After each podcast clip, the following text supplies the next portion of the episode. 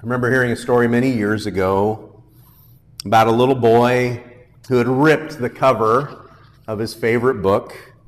And he took it to his mommy because he knew that mommies and daddies can fix anything, right? And his mother looked at it and she didn't have any tape. She couldn't find the roll of tape. And so she did the next best thing and she put a band aid on the cover of the book and good as new, gave it back to him. A couple days later, he came back to his mother and he said, can we take the band aid off now? And she said, Why would we take the band aid off? And he said, Well, it's been two days. It, it should be all better by now, right? Aww. I heard that story a long time ago, long before I had kids. And I have to tell you, hearing a story like that, it stuck with me, not just because of the aw, not just because it was cute. That story kind of terrified me just a little bit. Because I had a feeling that one day I'd have kids, and one day they would bring me something that was broken, and what if I couldn't fix what they brought me? Now, it started out with toys, and more often than not, I could fix the toys. Or sometimes you go buy another toy that's exactly like the broken one, and you just, you just don't tell them. Don't tell them that's a new. You ever? Yeah, you had to do that a few times, haven't you? With Gracie and, and Megan as they got older, a few times it was glasses, and I never was really good at fixing glasses, but I did my best. And with Connor, it's everything. Uh, Connor, he breaks anything and everything. Often it's some of my stuff that he ends up breaking. What happens, what happens when it's not a toy? What happens when it's a broken heart, though? What, what is a parent to do? What is a father to do when your child comes to you and your child is deeply wounded inside. Maybe we should think about that when we call God our Father and when we realize that there is something broken inside of us.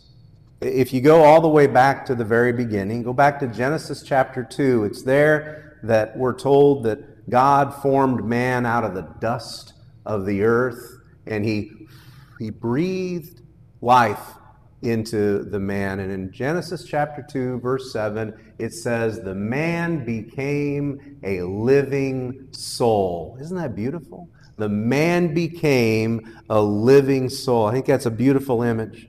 But 10 verses later, Adam and Eve are warned if you eat from the fruit of the tree in the middle of the garden, on the day you eat of it, you shall surely die. A little bit later in the next chapter, they eat from that tree, they do not drop dead, but something within them does die.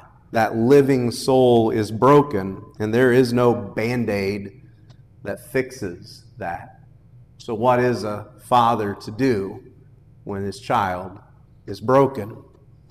I wonder if that's where we really need to start when we come to 1 Peter and we look at that verse that we've come back to every week this month as we've gone through Peter chapter by chapter, that driving verse that we found at the very beginning, 1 Peter chapter 1, verse 3, Blessed be the God and Father of our Lord Jesus Christ. According to his great mercy, he has caused us to be born again to a living hope through the resurrection of Jesus Christ from the dead. Our failure and our pain has broken that living soul that God breathed into us. So, what does the Father give us? Not a band aid, not a quick fix, but a living hope through the death, burial, and resurrection of Jesus.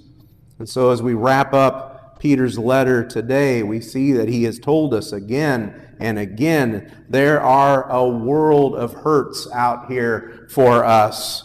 But your hope is alive because Jesus is alive. Hold firm to that living hope.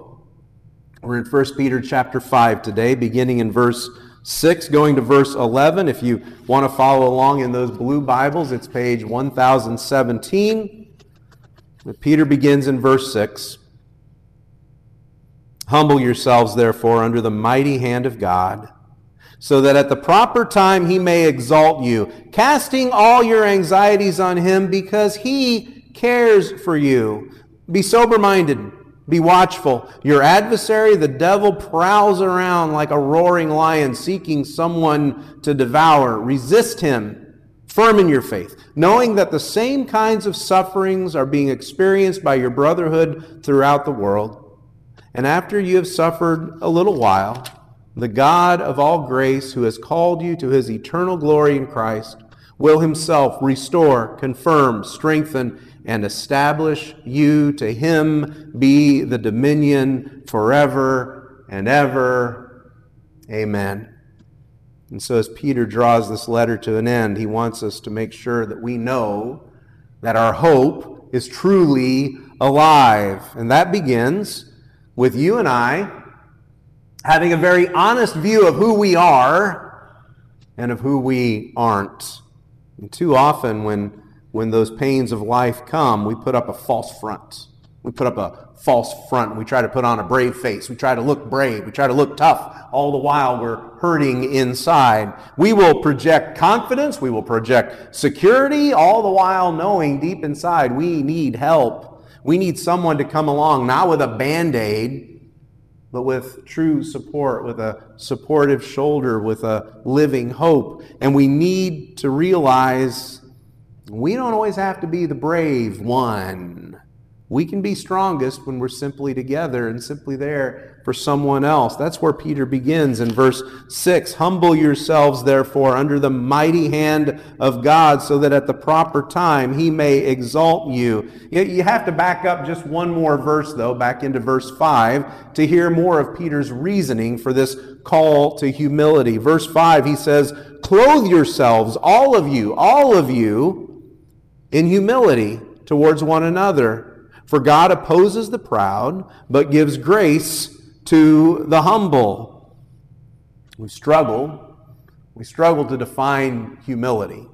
Ask someone what humility really means. They'll say, well, humility, that's, that's meekness. Well, that's not helpful because now I need to know what meekness means. And some people say humility is power under control. Well, sort of. But what Peter shows us there in verse 5, he gives us a big key on getting a handle on humility. Not a definition, but a handle. Peter tells us that humility only works when we all do it together, when we are all humble together. In fact, he's just got done there right before that passage addressing the elders of the church, the leaders of the church, those that we hold in authority. And what Peter is saying is, you're all in this together, all of you, from the top to the bottom. Be humble towards one another. And I think it's important that we remember, it's just a little mind blowing that it's Peter who is telling us this. Do you remember Peter from the Gospels? Lord, how often do I have to forgive my brother? Seven times enough? I think because his brother is probably standing right there going, What did I do to you? Lord, which one of us is the greatest? You're not going to wash my feet, are you, Lord? I can see you washing their feet, but you're not going to wash my feet. For all those times that you and I think humility is kind of far from us, so we haven't quite got it yet. Trust me, there is hope. If Peter finds it, you and I can find it. Don't beat yourself up too bad. You can learn to grow in this. You can learn to grow in Christ. That's Paul's advice, too. We love that passage. Philippians chapter 2, verses 3 through 5. Philippians 2, we love that. Do nothing out of selfish ambition but or vain conceit, but in humility count others as more significant than yourselves. That's again all of us doing it together. Let each of you look not only to his own interest but also to the interest of others. Have your have this mind among yourselves which is yours in Christ Jesus. Living hope means dying to ourselves, dying to our selfishness, and that view of ourselves that says, I don't need anyone's help. I've got it. I can take care of this myself. No, you and I are here for each other. We're here to support and strengthen each other and point each other to the love of Jesus. And so Peter calls us to be humble, to humble ourselves you see, it's only when we come to that honest view of who we are and, and who we aren't that we can be fully aware of the challenges that are before us. And we have challenges, every one of us. And our lack of humility very often is what keeps us from sharing those challenges with our friends. Uh, our lack of humility might even make us ashamed that we have struggles, might make us embarrassed. I don't want to tell them I'm going through that. I don't want people to know what's happening. I can't let anyone know I'm human. I can't let anyone know that I have weaknesses too. I have to carry this all myself. That's not why we're here together. Peter reminds us of that. One more time, back to verse 6. Humble yourselves, therefore, under the mighty hand of God, so that at the proper time he may exalt you, casting all your anxieties on him because he cares for you. I want you to notice Peter does not deny the reality of anxiety. He does not deny the reality of our anxieties. Too many people do that. Too many people pretend that those anxieties aren't there. They pretend they're not really going through them. Everything is fine. Or maybe they beat themselves up. You're not supposed to have anxieties. Or maybe you found a preacher who'll beat you up. And I've heard preachers do this, who will beat you up because of the anxieties we're going through. And they'll say things like, you tell the preacher you've got an anxiety, they'll say, no, no, no. Philippians chapter 4, verse, verse 6 says, do not be anxious about anything. It is a sin if you've got anxiety. Don't. I probably said that once or twice. Don't listen to me when I do that. Don't listen to any preacher. That is so wrong. I, I repent of that if I've ever done that. And more to the point, is it helpful? Is it even helpful? Is it even honest? I think someone telling you, do not be anxious, probably makes you a little more anxious, if anything. In this world, you will have troubles. Jesus told us that. By being aware of them, by being honest about them, we know what to do with them. Again, verse 7 casting all your anxieties on Him because He cares for you. Be sober minded, be watchful. Your adversary, the devil, he prowls around like a roaring lion, seeking someone to devour.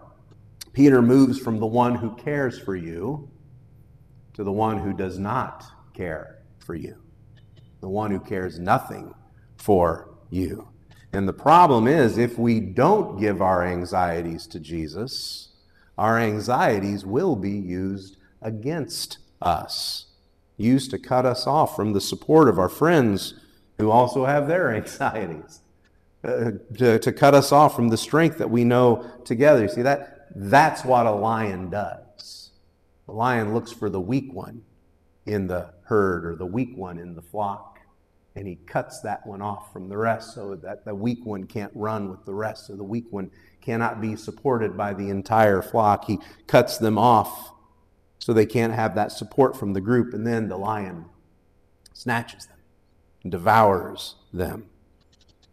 Verse 9 resist him, resist your adversary, the devil. Resist him firm in your faith, knowing that the same kinds of suffering are being experienced by your brotherhood throughout the world. I know our attention is drawn to the danger of Satan in that verse in verse 8. Our know our attention is drawn to the roaring lion, but don't miss what Peter is saying about your pain, about your suffering, about your anxieties, about your wound, knowing that the same kind the same kind of suffering is being experienced by your brotherhood throughout the world. His point is you're not alone.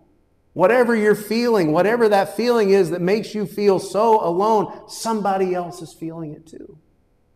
And when we come together, we find a place where we can share that, where we can draw from, uh, from each other and we can, we can find strength. It's so easy to think, I, I don't need help. I can do this on my own. I don't need your support. I, I don't need your sympathy. I don't need a church.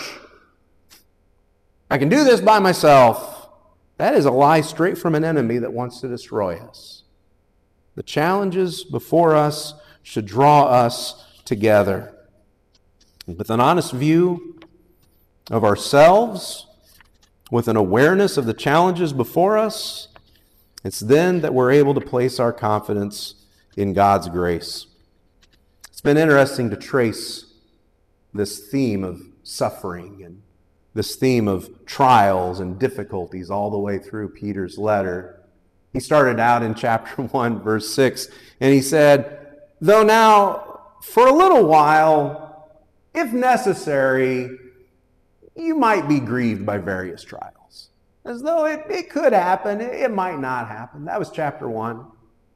Chapter 2, he said, You need to endure sorrows while suffering unjustly. That's, that's it. Just endure the sorrows while suffering unjustly. Chapter 3, if you should suffer. If you should suffer for doing good, again, it, it might happen. Chapter 4, verse 15, let no one suffer as a murderer, or as a thief, or even as a meddler. And then here in chapter 5, verse 10, and after you have suffered a little while, the God of all grace, who has called you to his eternal glory in Christ, will himself restore, confirm, strengthen, and establish you. It's as though Peter's had to ease us into this, like easing yourself down into a hot bath. It burns, it hurts, but it's going to feel so good once that grace has completely engulfed us. It's going to bring comfort. Comfort from the God of all grace. Did you notice that in verse 10? That's the name that Peter gives to God. That's the title he gives him. The God of all grace. Not just the grace that saved you. Who knows how many years ago that was. Not just the, the grace that forgives you. Not just the grace that one day will raise you to new life, but all grace. And that should lead us to ask, what grace do I need today? What grace is available for me today? I need grace to get along with those people who are challenging me. I need grace to, the, to, to get along with the people who challenge me. I need grace for my work. I need grace for my focus. I got to tell you, I need grace for my focus this week. I need grace to show my kids. I need grace to show my friends. I need, I need grace to show myself. The passage begins with a call to humble ourselves, and, and out of that call, there has come promise after promise after promise. Verse 6 If you humble yourself at the proper time, God will raise you up. If we humble ourselves together, casting all of our anxieties on Him, He cares for us. And then here in verse 10, listen to all that God promises you. Again, verse, verse 10.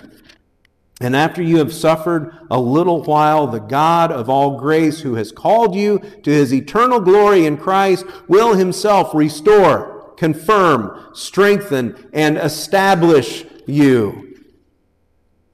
I don't think we can, we can wrap our heads around all that's being promised there in, in verse 10. In fact, I'm going to take the next few days. If you follow me on Facebook, if you follow me on a few other places in social media, I'm going to be exploring those four ideas there what he does for us, how he restores us, how he confirms us, how he strengthens us, and how he establishes us. He says he will restore you.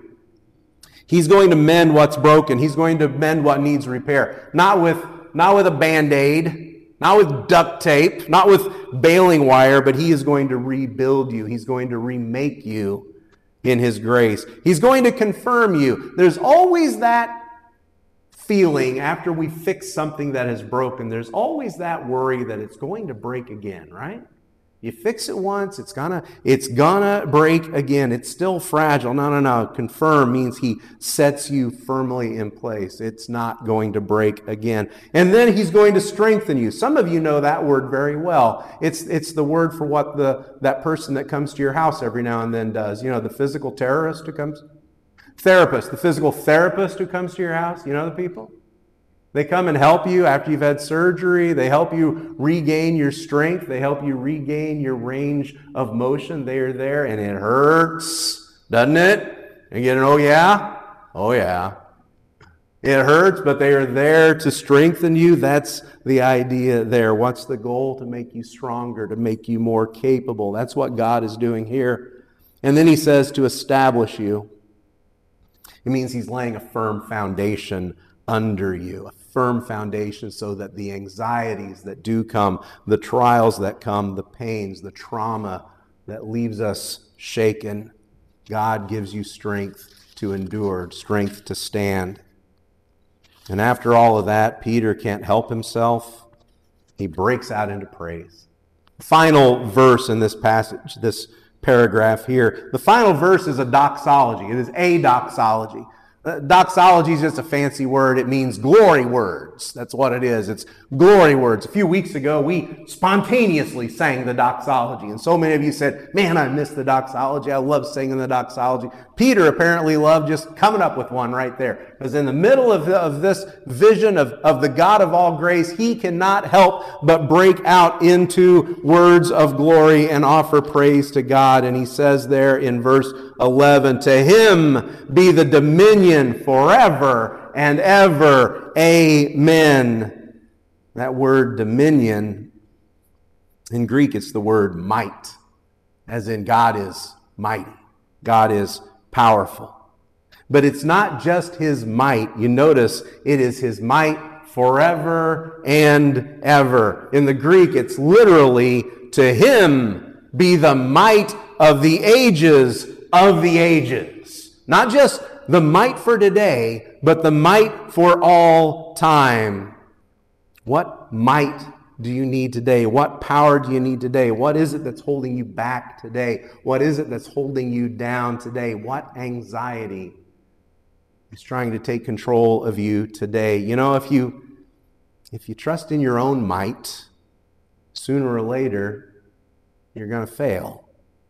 We all feel that pain. And so Peter says, no, no, no. Put your trust in the one who has all the power, who has all the might. The might of the ages of the ages belongs to him. And with that might is his grace.